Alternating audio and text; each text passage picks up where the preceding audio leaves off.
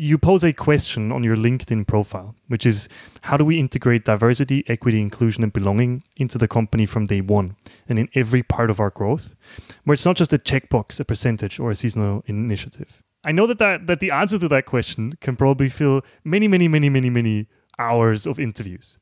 Um, but maybe there's a there's sort of a small taste, or what is the core of your belief around DEIB for you personally?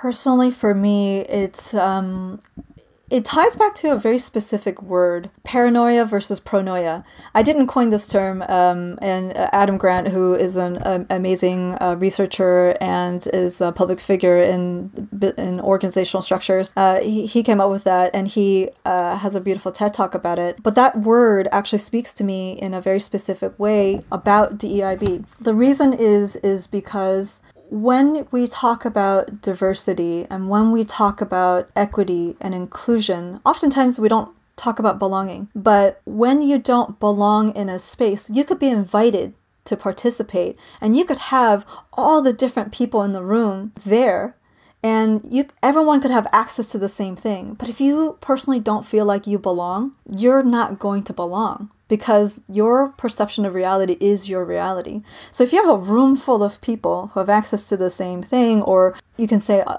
access to you know, the same things that everyone else does, and you have all these different people in the room, it's still not going to be the same thing if people don't feel like they belong. And so the idea of pronoia being the opposite of paranoia is that if we can build a culture of people deeply believing the person sitting next to me the person across from me, and this is all very much uh, figurative and not literal since we're in a 100% distributed company and that's the future of our work at GraphCDN. Believing that everyone around me is so proactively supporting me and taking care of me, then that is going to foster the feeling of belonging. And when people f- belong is when people can do their best work.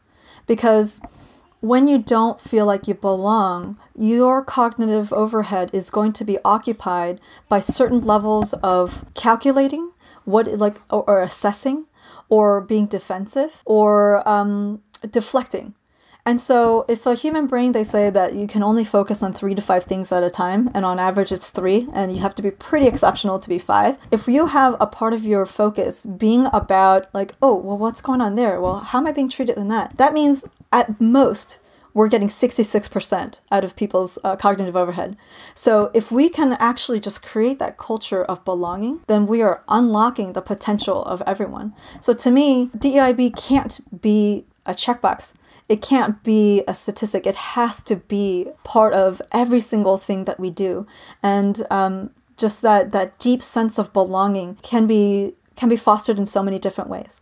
Like in a meeting, sometimes what we don't realize is that there there's some quiet folks in the room. And so just giving space to those people saying and and not and when you single quiet people out it makes them feel un, un, uncomfortable. So having that awareness and just giving space to every single person that just feels like oh everyone has a say. So it's something really really small. But um, something s- small as that and something as big as what we've done with benefits and perks is, is something else that that we're doing as a day one initiative. You know for a small company i, I I was describing our company to somebody. I said, We're the mightiest 10 person company you'll ever meet. and so for a company of our size and our stage, what we've done with benefits and perks, and like there's one component of it that speaks to a lot of people, is that a time off for for maternity and paternity and family leave. We called it parental leave, and we've standardized on 16 weeks, and that is for any gender, any background, for any new person entering into your family, no matter what your background, no matter what that structure is, and making that universal allows anyone to feel welcome. Like, oh, I don't need to have a conventional family. I don't have to have a conventional birth. It could be an adoption, it could be surrogate. I still get the same and equal time off as anyone else.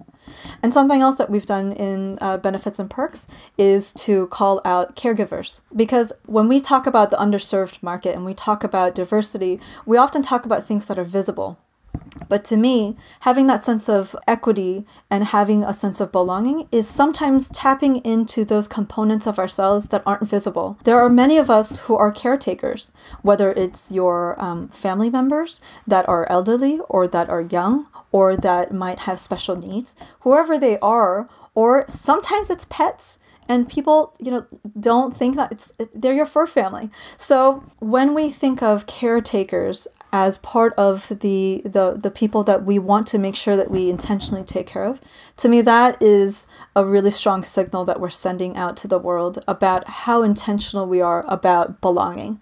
And to me of all the letters in DEIB the belonging the B is the most important one. I love that. And I think that also has a lot to do with the much talked about term psychological safety in order to belong, mm-hmm. you have to feel safe to be at a company, right? And I think that really ties strongly into that.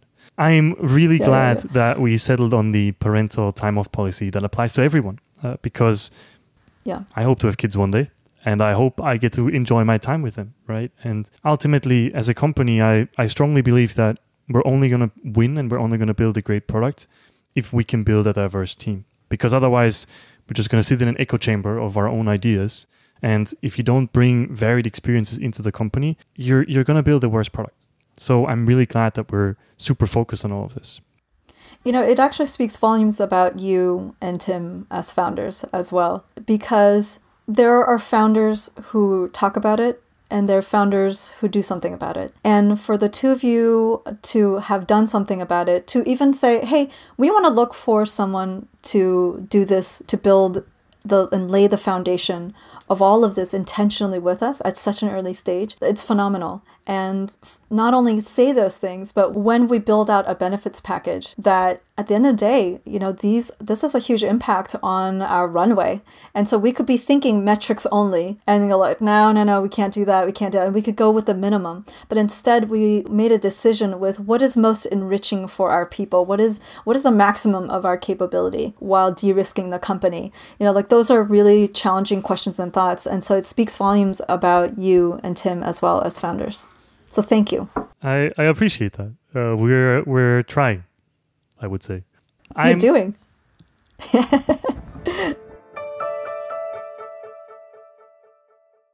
hey folks, we are hiring across the board. If any of that sounded interesting to you, go reach out to us. Go to graphcdn.io slash careers. And even if there isn't a role on there that suits you perfectly, just let us know what you can do. Let us know why you're excited about GraphCDN. We would love to hear from you.